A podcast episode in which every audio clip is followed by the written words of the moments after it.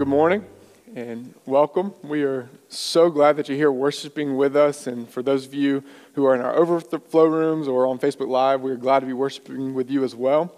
Uh, for those of you who I don't know, my name is Ryan, and I have the privilege of serving as college pastor here at Northway. And I'm really excited to be able to be here with you this morning and to share and to study God's Word with you. So, we're continuing our Verified series, actually wrapping it up. But when this Verified series started, the day after uh, Pastor Kevin started this series, I got this email from him, and I want to share it with you. So th- I got this email from Pastor Kevin, and it said, Hello, Ryan. I'm planning to surprise some of the staff with gifts. Your confidentiality will be appreciated. However, I need you to get a purchase done. Email me once you get this done, or once you get this. Regards, lead pastor, Kevin Mills. Now, as many of you are right now, I was pretty skeptical of this email when I received it. There's many reasons for that, but there are two primary reasons. One, because I know that Pastor Kevin would never put me or anyone else in a compromising position dealing with money like this. He would never ask us to deal in a way that could be shady when it came to money. I, I know this. But the second reason, and this is the one that he really wanted you to understand and really wanted to know, is that he would never have an email this poorly worded. His grammar is not this bad. And so I knew upon reading this that though this email carried his name and even carried his title and position, it was not really from him. It was not an actual verified email from Pastor Kevin. So, the reason why I tell you this is we are wrapping up our verified series where we've looked at what it looks like to be a verified, true, authentic follower of Christ. And throughout this series, we've been in the letter of First John. And First John was written by John to the church at Ephesus. And what had happened is this uh, Gnostic heresy, this false teaching, had infiltrated the church at Ephesus that many of its people and its leaders had given way to this false teaching, and then eventually they left. And so the church at Ephesus was at a point of turmoil and instability where they, they're uncertain of where to go from here. They're uncertain of how they'll respond if more false teaching comes. They're having their own doubts. But it's not just some distant uncertainty for them.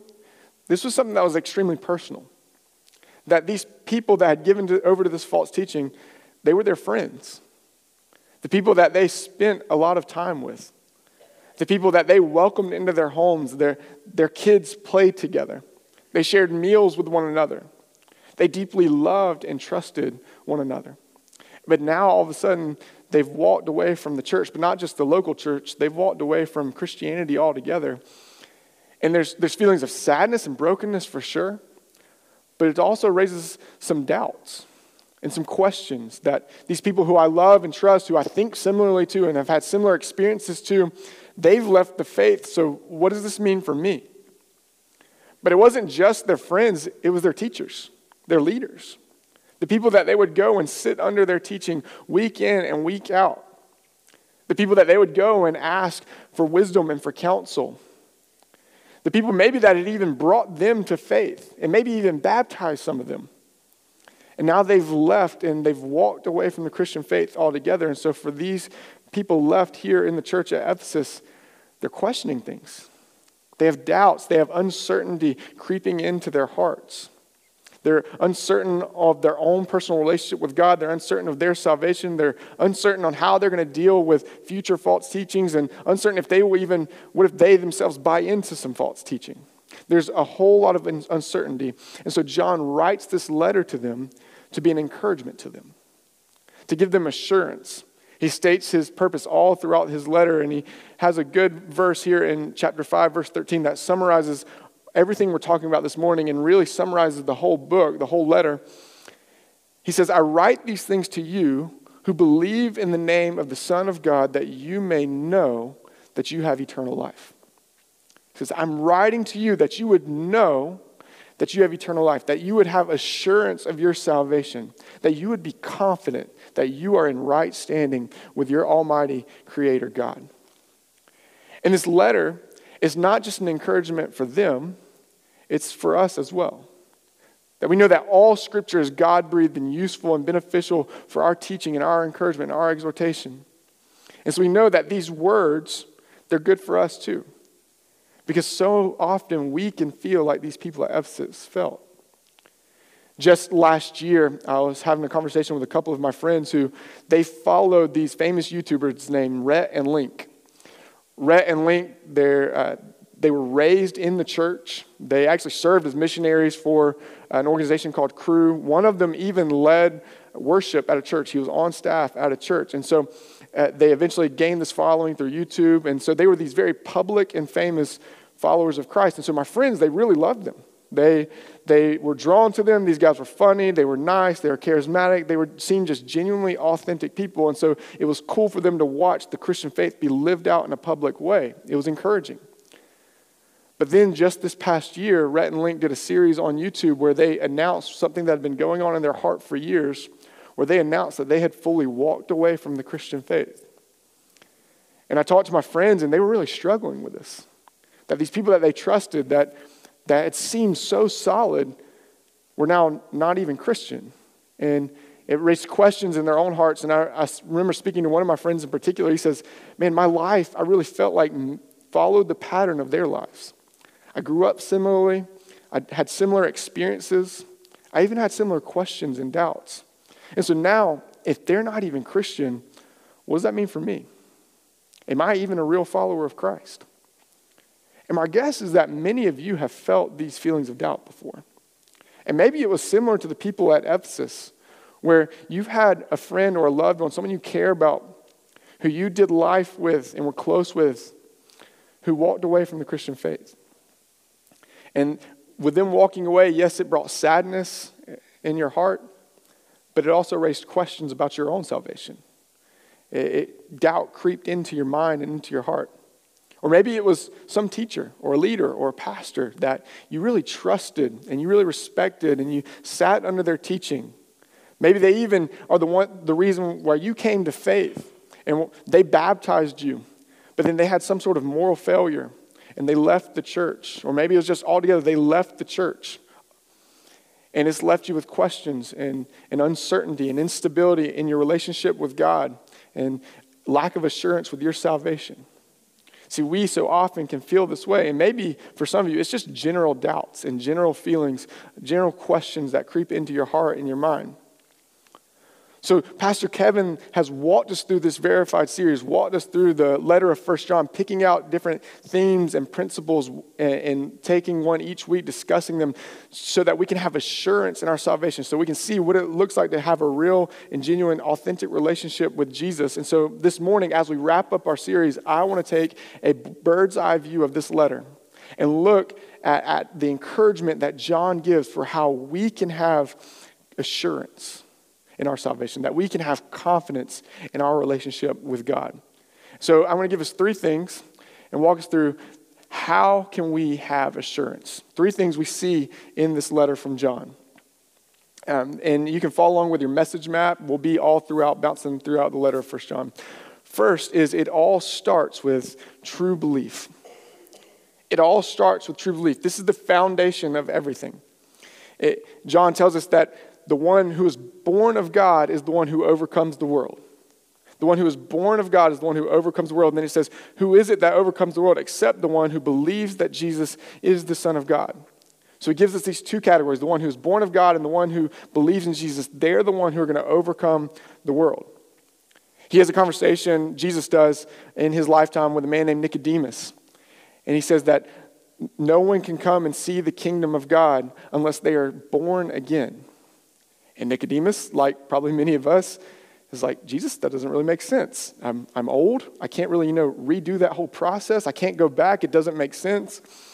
But what Jesus was speaking about were spiritual things. And what John tells us in chapter 5, verse 1 is that everyone who believes that Jesus is the Christ has been born of God. See, the way to see the kingdom, the way to have eternity, to have salvation, to have life is through believing in Jesus, because believing in Jesus causes us to be born again, born of God, just like John had said. See, we all have a need to be born again. Why? Because we were all sinners. Every single one of us has sinned and fallen short of the glory of God. We've all offended and sinned against a holy and almighty God. And when you commit an offense, you break a rule, a law, there are consequences, right? There's punishment. And we get this. If a three year old hits another child, then there's going to be consequences for the action. She'll probably get time out or something. If you get pulled over going 20 miles over the speed limit, there will be consequences for your actions. There, you'll probably get some sort of ticket or some sort of fine. If someone were to commit an act of treason against some sovereign nation, there would be consequences for the actions. It would probably lead to some sort of imprisonment or maybe even death. And so we have to understand that our offense is against an almighty God, and that offense is a very act of treason, and it leads to death. The Bible tells us that we are dead in our sins and transgressions, and that our punishment for our sins, the debt that is incurred, is death. That is our disposition before our Creator God. We are far from Him, not in right relationship with Him. Every single one of them. But what all of Scripture teaches and what John proclaims here in this letter is that the, the love of God was made manifest among us that God sent his only Son into the world so that we might live through him.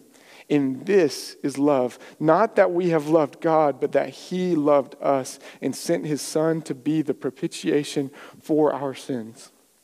It says that when God looks down at us in our deadness, our lifelessness, not because of anything that we have done, not because of anything that we have uh, the way that we've loved him. In fact, we are in active rebellion against him, but solely because of his love, he sends Jesus down that we could have life. Jesus lived the perfect life that we could not live. He kept every command. He was sinless in every way.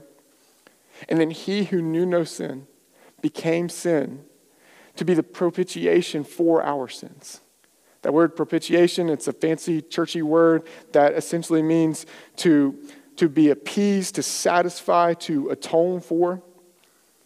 And so the promise, so Jesus, he died on the cross, but then God raised him from the grave in victory. And the promise is that if you will believe and trust in Jesus, for those that believe in who Jesus is and what he did on the cross, and that God raised him from the dead, if they'll believe it on an intellectual level, but they would also trust it with their lives, trust that it was done for them, that Jesus, as John says, becomes their advocate, their intercessor, the one who goes between them and God. He takes their place on the cross, that his death substitutes for their death that his death satisfies, appeases, atones for the debt that was incurred by their sin because on the cross he cried out, It is finished, it is done, paid in full. He intercedes on their behalf so that when God looks on them, he doesn't see a sinner deserving of his wrath. He sees the righteousness of Jesus and the perfection of Jesus.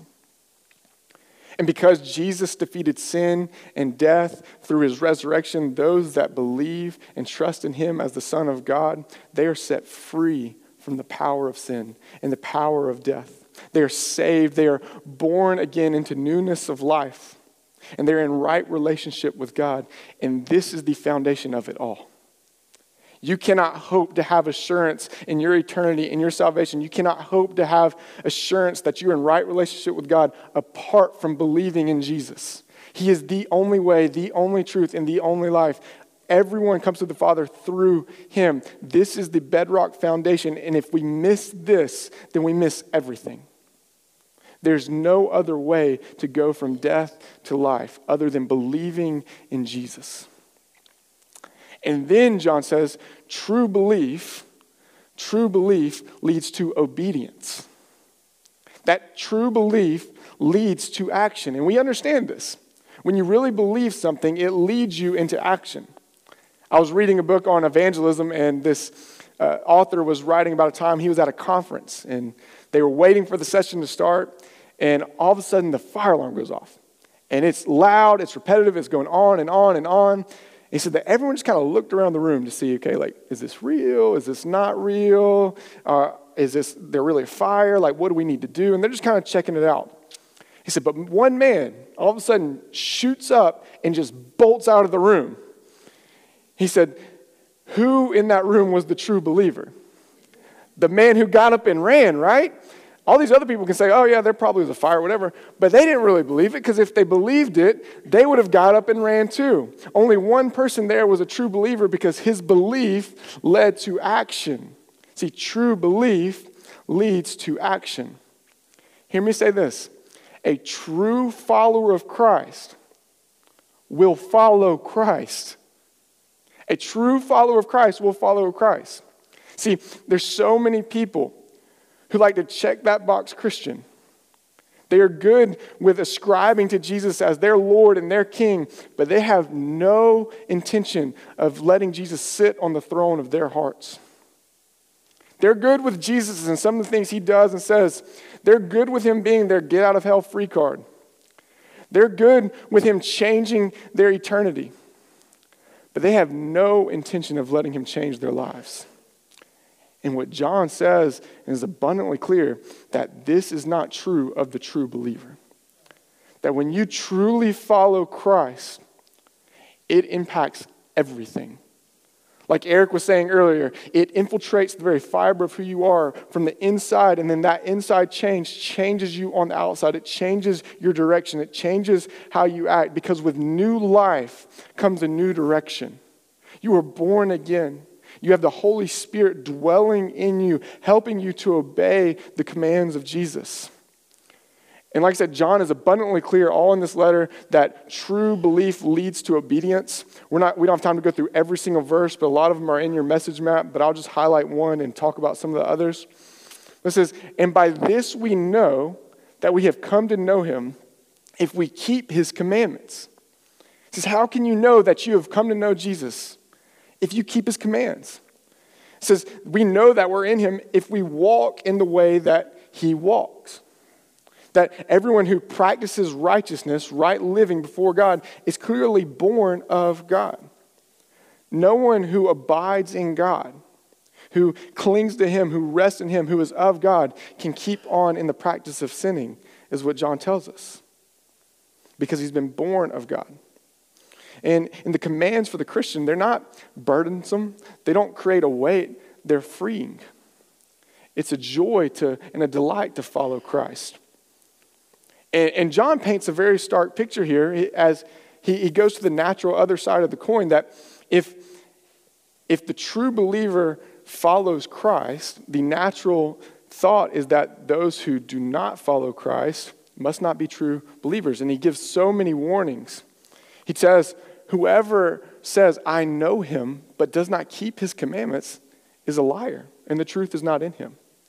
Someone to say, hey, I know God, I love God, I'm in God, but then to live how they want to live and their life not be lived in obedience to God, he's like, the truth isn't in that person. He says, no one who keeps on sinning has either seen him or known him. Whoever, he even makes a strong statement to say, whoever makes a practice of sinning, who lives in a way that is unrepentant in sin, is of the devil. Now, hear me say this. What I am not saying, and what John is not saying, is that everyone in Christ is perfect. If you are a follower of Christ, you know that this is not true. In fact, John says that if we say we have no sin, we deceive ourselves and the truth is not in us. See, when we follow Christ, we're not perfect, but our lives are marked by obedience. That if you look at the overall trajectory of our life, we are made to look more and more like Jesus. And yes, we stumble, yes, we fall, but what he says is that if we confess our sins, he is faithful and just to forgive us our sins and to cleanse us from all unrighteousness. Because Jesus, remember, is our advocate, our intercessor. That our sins were crucified on the cross of Christ so we can confess them freely, knowing that He's forgiven us. And that freedom gives us the freedom to pursue Him and to chase after Him and to pursue righteousness and to pursue His commands. So, no, the believer is not perfect, but the life of the believer is marked by obedience. Because with new life comes a new direction. You're born again in Christ. The Holy Spirit dwells in you and helps you to better obey the commands of Jesus and to follow Jesus. And also, and finally, true belief leads to love. True belief leads to love. The recipient of love becomes the distributor of love. And know this and believe this, Christian. You have been the recipient of the greatest love there is. What John tells us is that we love because he first loved us. That while we were unlovable, while we were sinners in direct rebellion to him, he demonstrated his great love for us and that Christ died for us. That he crossed heaven and earth and he suffered on a cross just to redeem us and to call us home. That is the love with which you are loved. And so, recipients of love become distributors of love. Again, John is abundantly clear throughout his letter on this truth, but I'll just show you one verse in particular. We know that we have passed out of death into life because we love the brothers. He says, You know that you've gone from death to life because of the way you love one another. That is how you know. That is the mark of a true Christian. He says, God is love, and whoever abides in love abides in God, and God abides in him. He says, Everyone who loves the Father also loves everyone who's been born of the Father. And you might say, what does this love look like? Well, one, we look at the example of Christ that's in Scripture, but we also see it all embedded throughout the narrative of Scripture. And some verses that are really key and formative in uh, what love looks like in action is 1 Corinthians 3 or 1 Corinthians 13, 4 through 7, where it says, Love is patient and kind. Love does not envy or boast. It is not arrogant or rude. It does not insist on its own way. It is not irritable or resentful. It does not rejoice at wrongdoing, but rejoices with the truth. Love bears all things, believes all things, hopes all things, endures all things. Christian, that is what will be said of you. Because the love with which you were loved will cause you then to go and move in this way towards the world around you. And again, he, he paints the other side of the picture too, saying that if, if someone says that they're in the light, but then hates his brother, then he's in the darkness. He's not really in the light. He says that everyone who does not love abides in death. He says that if anyone has the world's goods and sees his brother in need, yet closes his heart against him, how does God's love abide in him? He says, if you are someone who's been blessed with resources and blessed with, with different things, yet you look and see your brother or sister in Christ hurting and in need, but you turn away from them, can you really say that the love of God abides in you? He says, anyone who does not love does not know God because God is love. You can't say that you know God and that you love God, but then refuse to love. God is the definition of love. And he says, Who does not love his brother whom he has seen cannot love the God whom he has not seen. He said, It's absolutely ridiculous for us to look at our Creator God and say, Oh, I love you, God, but then to turn and look at his created being that he is stamped in his image, that he has died on the cross to save, and be like, oh, I'm not going to love you, is absolutely ridiculous. It is not so in the mind and the heart of the Christian because as we love God, his love flows through us and allows us to love others well. The recipients of great love become the distributors of love. So, how can we have assurance? It starts with true belief truly believing in Jesus as the Son of God. And then when we believe that, when we are His children, that true belief leads to obedience and it leads to love. Those are the marks of someone who is genuinely a follower of Christ. And you might say, but what if I struggle? What if I struggle with these things? What if doubt creeps into my mind and my heart and I struggle to believe. I just want to say, welcome to the club. The, the Christian faith is one where so many of us, most, if not all, struggle with doubt in some way, shape, or form. You are not alone in your doubts and questions. But I'll give you this something that has been really helpful for me in my own life. When I struggle with doubt, when I have questions, when I have uh, uncertainty that rises in my heart, uh, a prayer that I got from Mark chapter 9, where Jesus goes to this man, and this man's son was possessed by a demon, and he cried out to Jesus to, to cast the demon out. And Jesus says, It's possible if you believe. And the man says to Jesus, I believe, help my unbelief. So, Jesus, I believe, help my heart believe. He's acknowledging, saying, Jesus, I, I get it, I believe, I do, but there's parts in my mind and in my heart that can't fully wrap around it. I'm struggling to have belief. I'm struggling to have faith. So, Jesus, please give me the gift of faith. I believe, Jesus, help my unbelief. You see, what we don't necessarily need is more intellect or more knowledge or more understanding. Now, I'm not saying don't go search for intellect and knowledge and understanding. Those are good things. In fact, if you're struggling with doubts, I would encourage you to go to seek wise counsel, seek divine understanding, seek out your answers. But the issue is not necessarily with intellect, the issue is with our faith and our belief. And when we struggle with these things, we need to mimic the prayer of this man, of this father, and cry out to God and say, God, I believe, but help my unbelief. This is a prayer that I pray regularly in my life when I struggle to believe. I say, Jesus, help me believe more. God, give me the, the gift of faith. You might be saying, What do you do when you struggle to, to, to obey?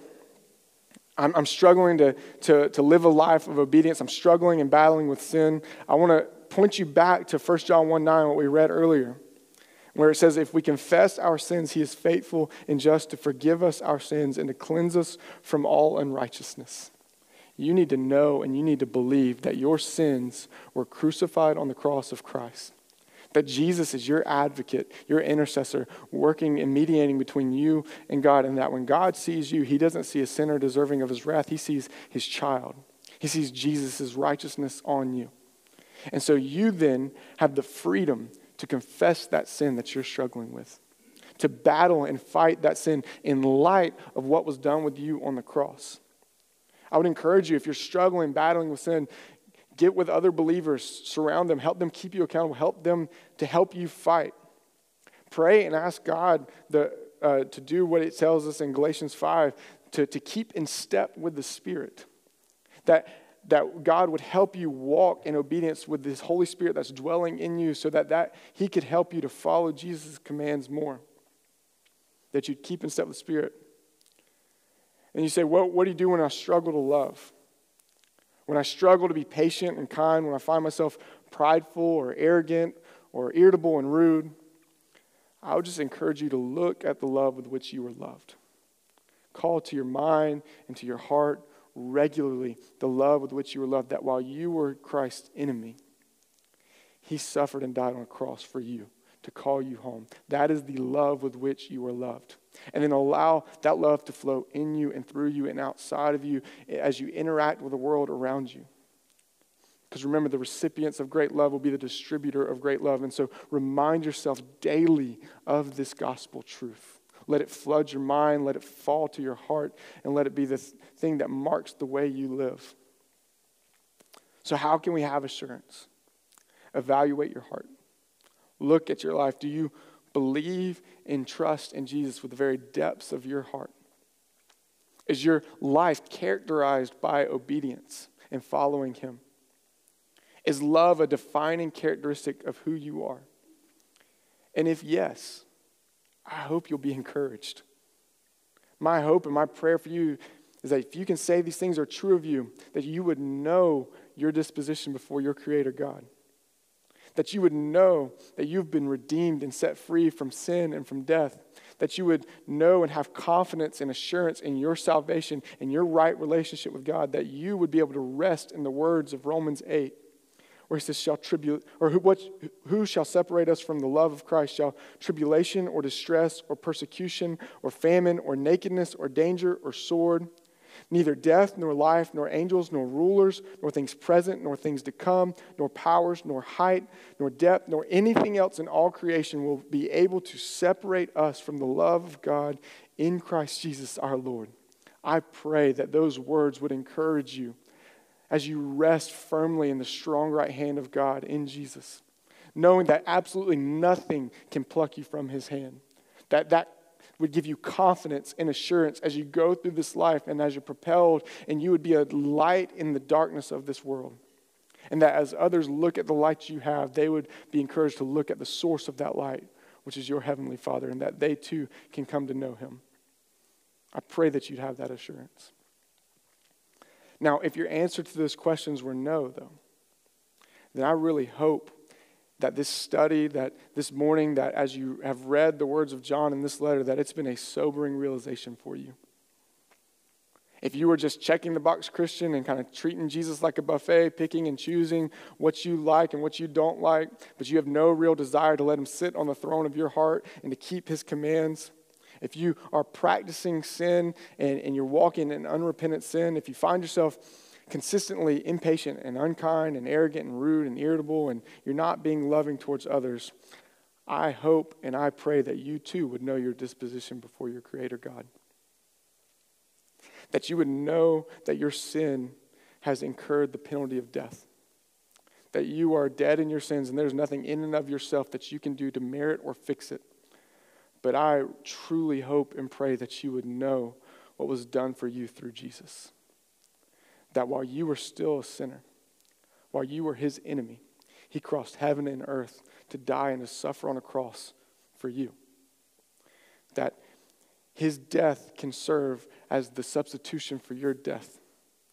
That if you will believe in Jesus and who he is and what he did on the cross and believe that God raised him from the dead, that if you would turn from your sin and trust him with your life, that you could be born again, that you could receive the newness of life, that you too can have confidence and assurance in your salvation, that you can have confidence and know that you are in right relationship with your God.